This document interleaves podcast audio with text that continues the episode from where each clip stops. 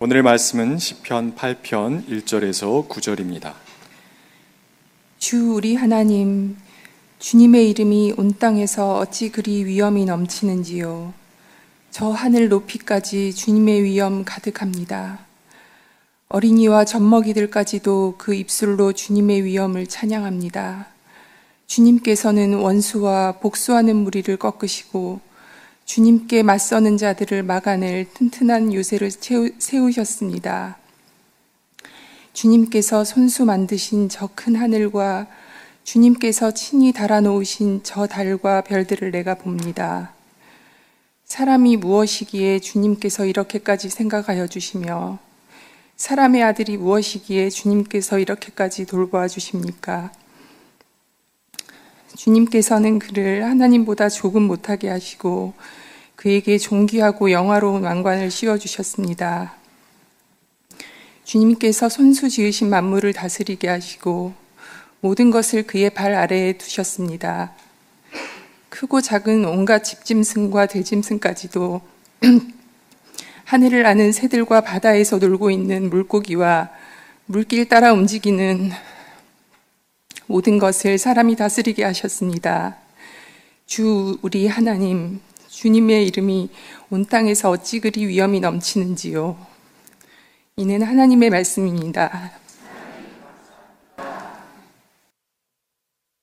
참 좋으신 우리 주님의 은총과 평강이 여러분 모두 함께 하시길 빕니다. 오늘 찬양대 찬양을 들으면서 정말 신실하신 주님이 우리의 삶을 섬세하게 사로잡고 있다는 생각을 품게 되었습니다. 정말로 그러합니다. 아, 신실하신 하나님이 오늘 예배의 자리에 나온 모든 분들을 사랑으로 보살펴 주시리라 확신합니다. 아, 앞서도 말씀드린 대로 6월 둘째 주일은 감리교회가 환경 선교 주일로 지키는 아, 주일입니다. 그래서 그런지 세상에 사건이 많이 벌어졌습니다. 참 그렇죠. 캐나다 동북부 동부 지역에서 일어났던 400여 건의 아, 그 산불 때문에 아, 한반도 아니 남한 면적의 40% 정도의 숲이 아, 불탔다는 보도를 보았습니다. 그리고 그 연기와 제가 미국 동북부 지역에 오렌지빛 연기로 가득 차게 되었고 그래서 정말 숨이 막힐 정도의 어려움을 겪고 있다는 이야기를 보도를 통해 보게 되었습니다. 대기질이 너무 나빠져서 경보까지 발령됐다는 소식이었습니다. 피조물들은 하나님의 자녀들이 나타나기를 고대하고 있다고 하는 로마서 8장 19절의 말씀이 새삼스럽게 떠오르는 나날입니다. 우리는 또 우크라이나의 다목적 댐인 노바카우호우카 댐이 인위적으로 폭발되어서 드니프로강이 범람하고 있다는 이야기를 들었습니다. 러시아가 한 일인지 우크라이나가 한 일인지 아직은 명확하게 밝혀지지 않았지만 그러나 이것은 분명히 인위적으로 폭발되었기 때문에 수없이 많은 생태계와 생명들이 속절없이 죽임을 당하고 또 어려움에 처했음을 우리가 보고 있습니다. 습지는 파괴되었고요. 하구도 망가지고 말았습니다. 복구까지는 꽤 오랜 시간이 걸리게 될 겁니다. 자연은 아주 오랫동안 섬세한 손길을 통해서 물의 흐름들을 만들어내곤 하는데 인간들은 그 흐름들을 막기도 하고 때때로 폭파시켜가지고 어, 뭔가 망가뜨리고 하는 것이 인간의 모습이기도 합니다.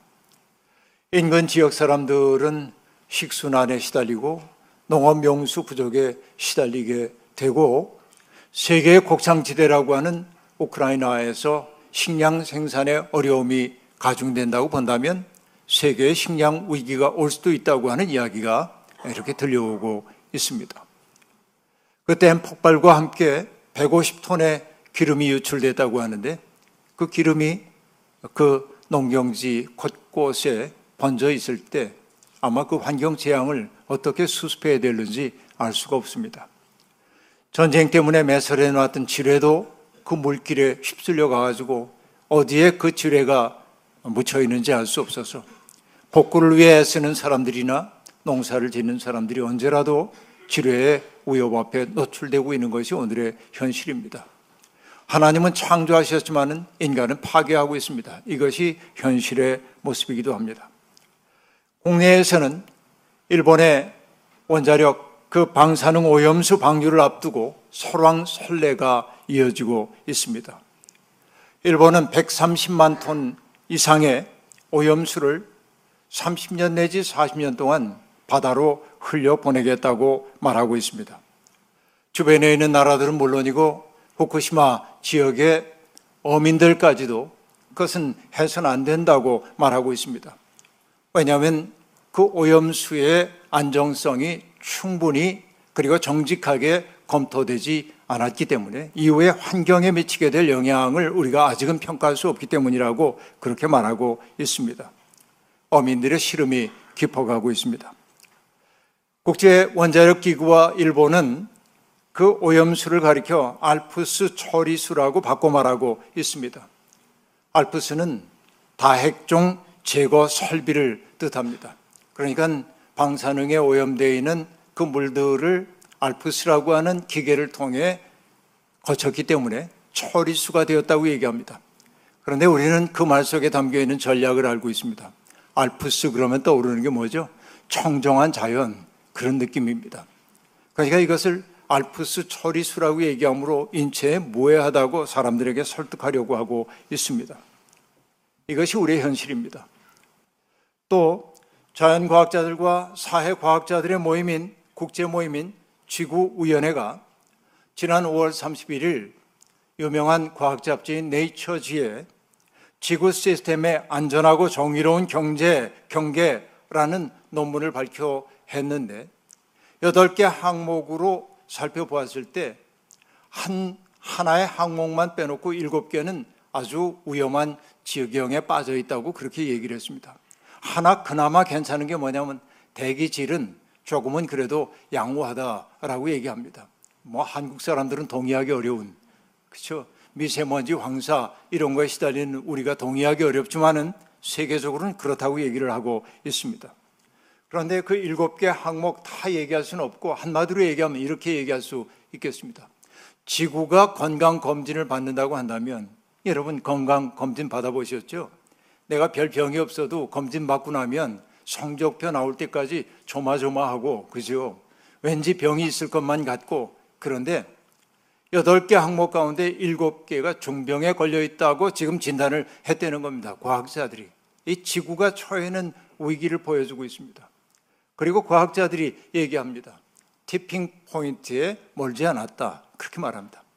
tipping point라고 하는 건 뭐냐면 아주 작은 변화만 일어나도 그 결과를 예측할 수 없이 아주 큰 영향을 미치게 될 그 순간을 tipping point라고 얘기하고 있는데 이제 거의 그 시점에 다가서고 있다고 얘기하고 있습니다. 한마디로 얘기하면 뭐냐? 지구에 시간이 별로 없다 하는 얘기입니다. 이것은 여러분 그저 겁주기 위해 하는 말이 아니라 현실이라고 볼 수 있습니다. 기독교인들은 하나님께서 천지 만물을 창조하셨다고 고백합니다. 그런데 이런 고백이 진실하다고 한다면 우리는 세상에 어떤 것도 함부로 대할 수가 없습니다.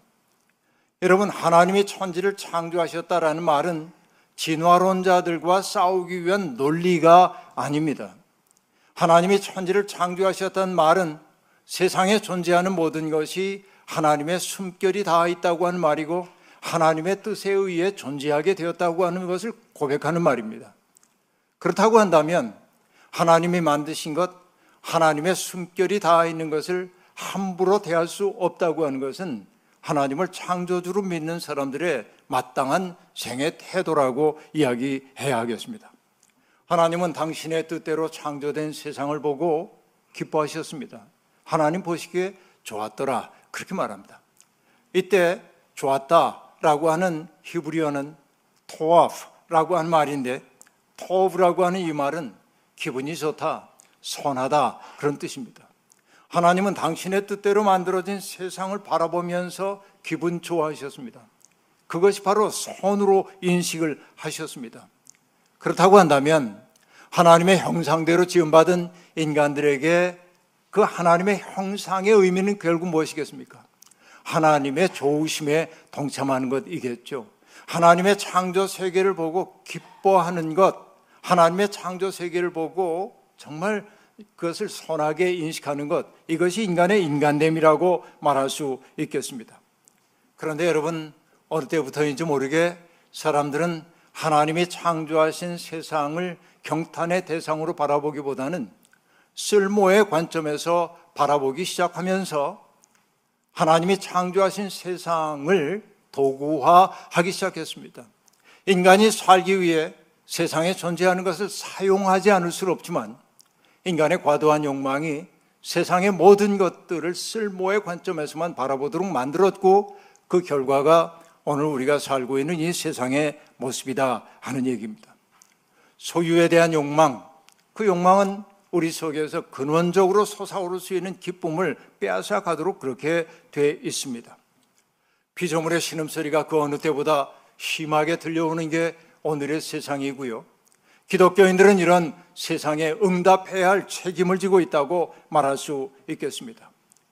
그러기 위해 우리에게 필요한 태도는 무엇일까요? 세상에 존재하는 모든 것들을 하나님의 작품으로 바라볼 줄 아는 열린 눈이라고 얘기할 수 있겠습니다. 예수님도 일상의 번잡한 일들에 혼통 사로잡힌 채 근심과 걱정 속에 사로잡혀 있는 사람들에게 그 근심과 걱정이라는 게 일리가 있음을 나도 알지 알지만 그러나 그 문제에만 붙들려 있지 말라면서 주님이 뭐라고 말씀하십니까? 공중의 새를 보아라 라고 말씀하셨고 또 들의 백합화가 어떻게 자라는가 살펴보아라 이렇게 말씀하고 있습니다. 여기 보아라 라고 하는 이 단어는 감각기관인 눈을 통해 보라는 말 아닙니다. 이 보라고 하는 말 속에 담겨 있는 의미는 마음의 눈으로 보다 혹은 숙고하다 라고 하는 뜻이 담겨 있습니다. 마음의 눈을 열고 좀 들여다봐라. 그 속에 약동하고 있는 하나님의 생명의 기운을 보라라고 한 말일 겁니다. 또 여기에 들의 백합화가 어떻게 자라는가 살펴보아라 라고 말하는데 살펴보다 라고 한 말은 주의 깊게, 주의 깊게 조사하다 라는 뜻입니다. 그러면 여러분 세상에 존재하는 것들을 깊이 숙고하고 주의 깊게 들여다볼 때 마음의 눈을 열고 바라보게 될 때 기적, 아닌 것이 하나도 없습니다. 그 대형태를 보더라도 그 빛깔을 보더라도 그게 어떻게 기적이 아니라고 얘기할 수 있겠습니까? 그 때문일 겁니다. 세상에 존재하는 모든 것들이 하나님의 존재를 드러내고 있는 것처럼 시인들은 느낍니다. 그 때문에 오늘 시편 8편 시인은 1절과 마지막 절인 9절에서 동일한 구절을 반복하며 시를 시작합니다. 조리 하나님 주님의 이름이 온 땅에서 어찌 그리 위험이 넘치는지요? 란 말이 1절과 9절 속에 있고 그 안에 액자적인 구조 속에 그 고백의 의미를 밝히는 대목들이 들어가 있음을 알 수 있습니다. 온 땅에 넘치는 주님의 위엄. 그것은 두 가지 방향으로 확산되어 나갑니다. 하나는 하늘입니다. 그래서 얘기합니다. 저 하늘 높이까지 주님의 위엄이 가득합니다. 라고 말합니다. 하늘 가득 주님의 위엄이 있습니다. 그러나 이 시인의 심상은 하늘에만 머물지 않습니다. 땅의 현실까지 바라봅니다. 땅의 방향으로 나타내기 위해 시인이 쓰고 있는 말은 뭐냐면 젖먹이와 어린아이들까지도 목소리로 주님의 위엄을 높입니다. 라고 얘기합니다. 젖먹이와 어린아이들의 그들의 음성으로 하나님을 찬미하고 있다고 얘기하고 있습니다. 그러면 여러분, 주님의 위엄은 어떤 것을 두고 주님의 위엄이라고 얘기할까요? 역시 두 가지로 확산되어 나갑니다. 그 첫 번째는 뭐냐? 하나님의 역사 통치의 위대함입니다. 오늘 시인이 얘기합니다. 주님께서는 원수와 복수하는 무리를 꺾으시고 주님께 맞서는 자들을 막아낼 튼튼한 요새를 세우셨습니다. 하나님은 역사를 섭리하시는 분입니다. 하나님은 당신의 뜻을 위배하고 있는 사람들과 맞서 싸우는 분으로 등장하고 있습니다. 이게 하나님의 위엄입니다. 그리고 하나님의 위엄은 다른 방향으로도 번져가기 시작합니다. 그것은 창조된 세상의 경이로움입니다. 주님께서 손수 만드신 저 하늘과 저 큰 하늘과 주님께서 친히 달아놓으신 저 달과 별들을 내가 봅니다. 라고 말합니다. 이때 봄도 자세히 봄, 그리고 숙고함이겠죠. 그때 그가 느끼는 것은 무엇입니까?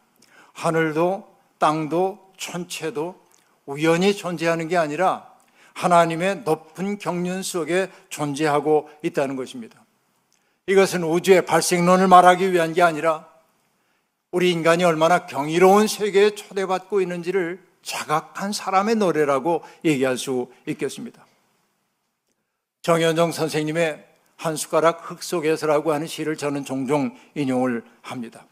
그 시는 우리의 삶이 얼마나 신비한 사랑의 빚짐인지를 노래하고 있습니다. 한 숟가락 흙 속에 미생물이 1억 5천만 마리래. 이렇게 시가 시작됩니다. 여러분 머릿속에 그려보십시오. 한 숟가락 흙을 떴습니다. 보잘 것 없는 흙입니다. 그러나 과학자들이 얘기합니다.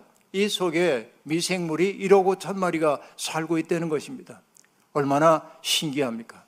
흙 한 이 숟가락이 삼천 대천 세계 우주와 다를 바가 없다고 시인은 노래하고 있습니다. 그리고 기가 막힌 얘기를 해주고 있습니다.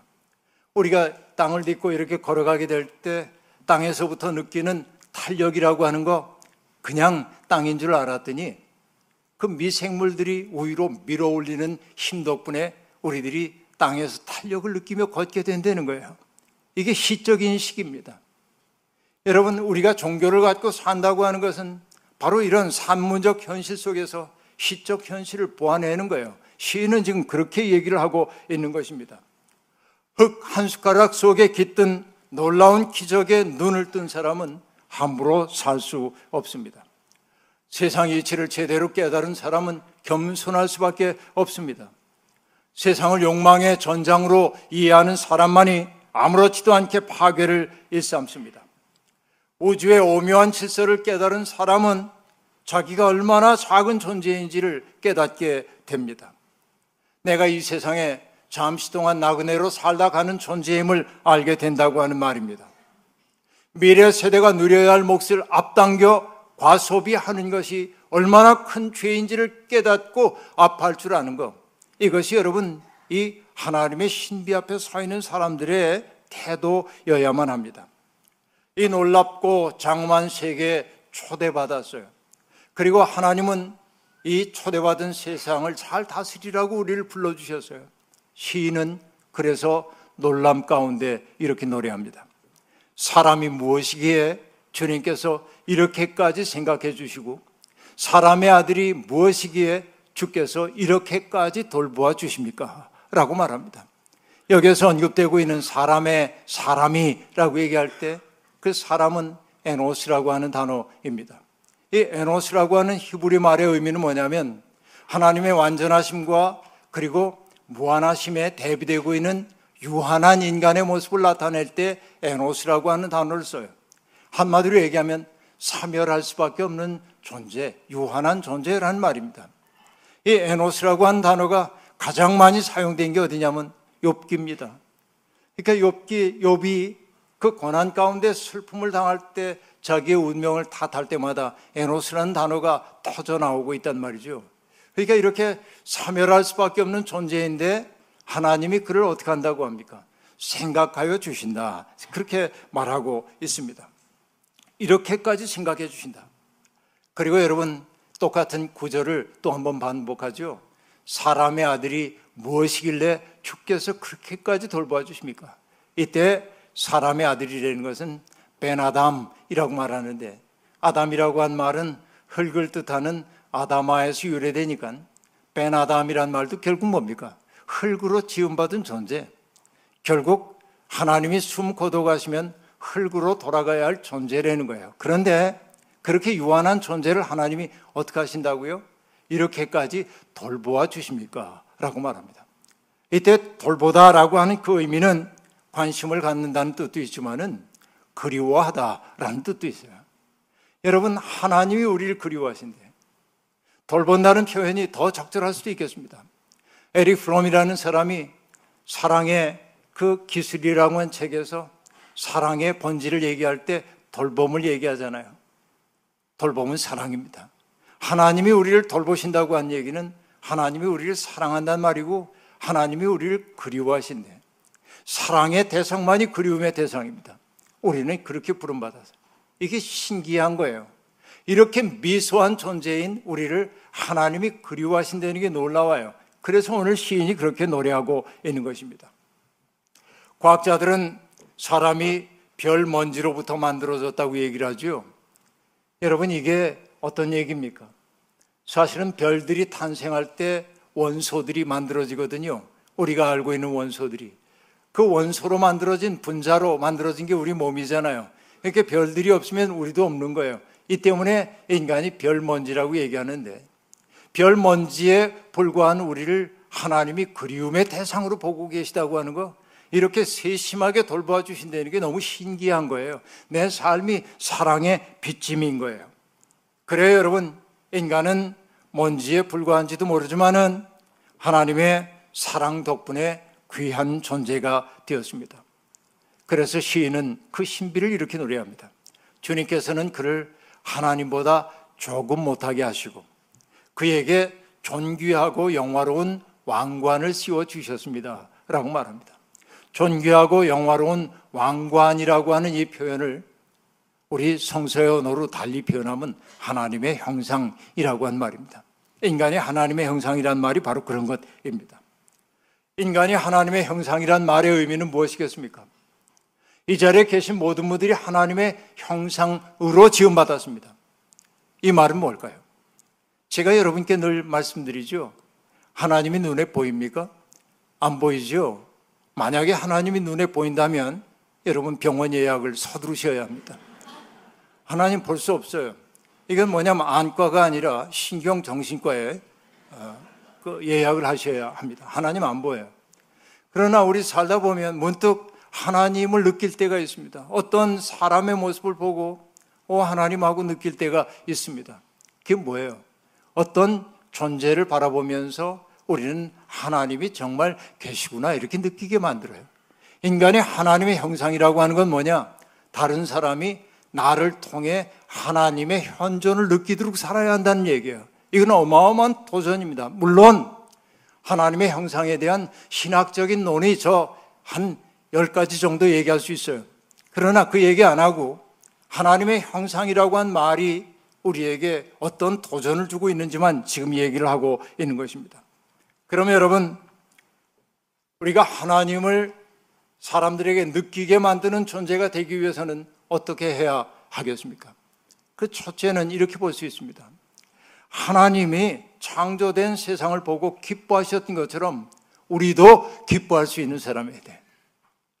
자연을 보고도 기뻐할 수 있어야 되고 내 옆에 있는 사람들을 바라보고도 기적에나 접한 듯 기뻐할 수 있는 능력이 우리 속에 있어야 돼. 이게 먼저 중요합니다.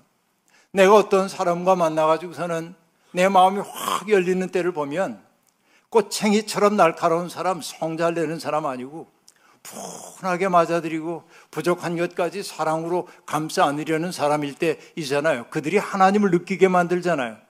그런데 하나님의 경탄에 참여하는 존재는 동시에 뭘 느끼도록 되어 있냐면 하나님의 마음 아픔 때문에 아파하는 존재가 되는 거예요.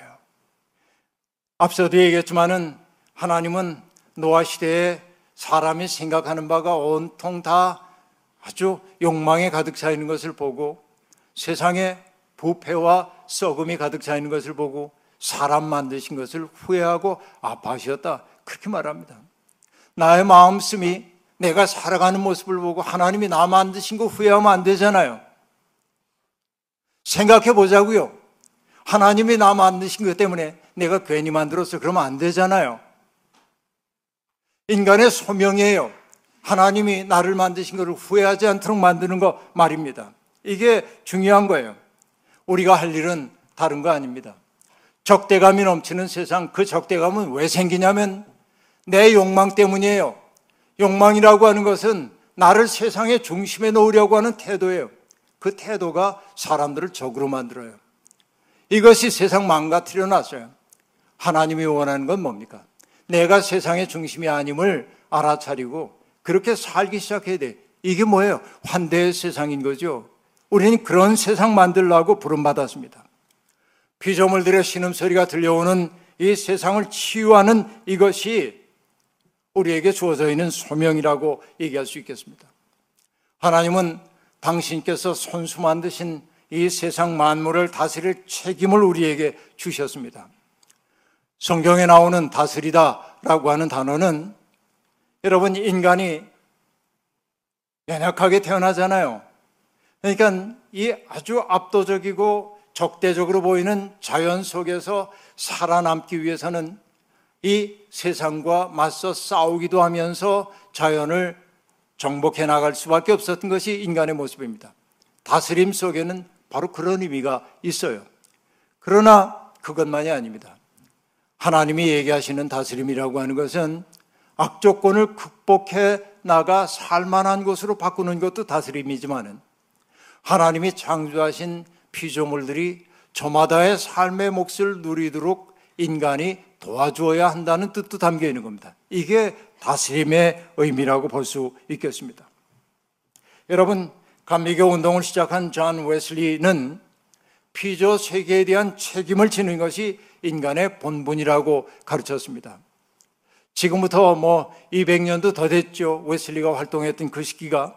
그런데 그는 정말 그 시대의 어떤 종교인들과 달리 모든 생명이 다른 생명에 의존하여 살아갈 수밖에 없다는 사실을 감리교인들에게 깊이 깨우쳐 주었습니다.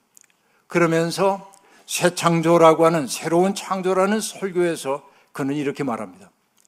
하찮아 보일지라도 하찮아 보일지는 모르나 그들도 모두 한 분의 아버지 똑같은 사랑의 하나님의 피조물들이다. 그렇게 말합니다.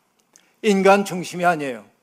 세상에 존재하는 모든 것들이 한 분의 아버지로부터 나왔다고 이것을 깊이 인정하고 가야 되는데 이게 여러분 250년 전 웨슬리가 했던 말입니다.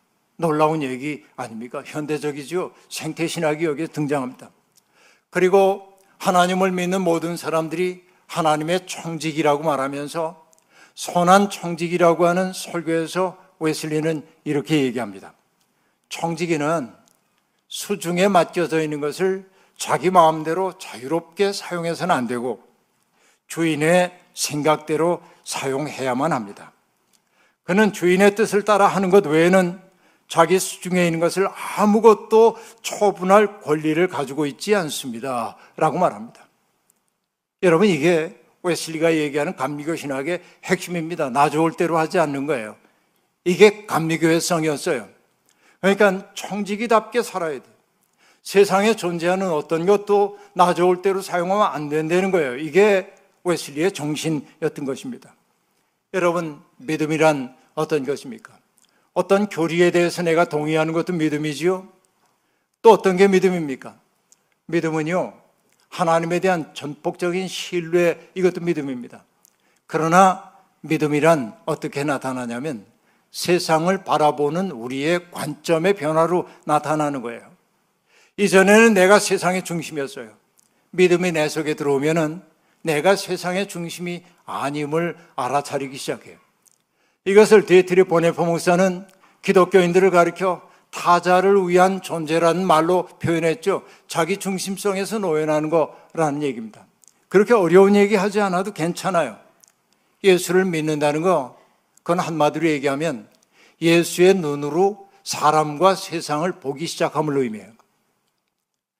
일평생 교회를 드나들면서도 예수의 눈으로 사람들을 바라보지 않는다면, 예수의 눈으로 세상 바라보지 않는다면, 미안하지만 우리 아직 예수 만난 적 없다고 얘기할 수밖에 없어요.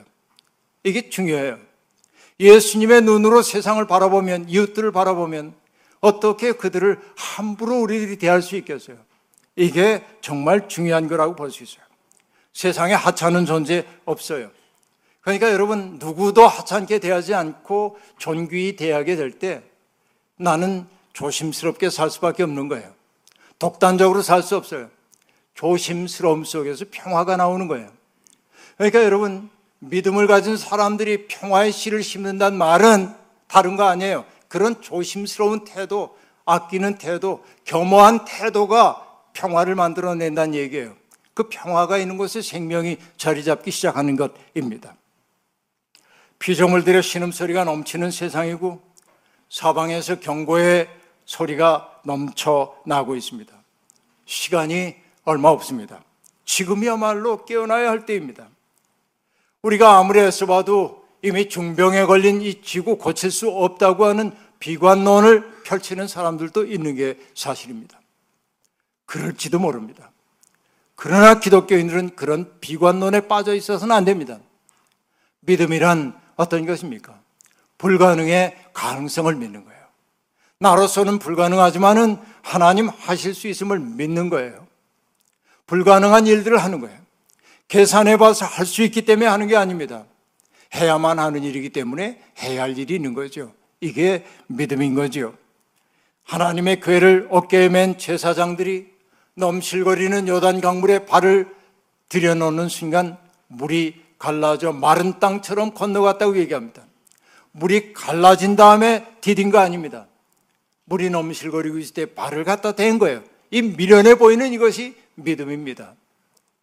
우리가 시작하면 하나님이 이루실 것을 믿고 최선 다하는 거예요. 이게 우리들의 희망인 것입니다.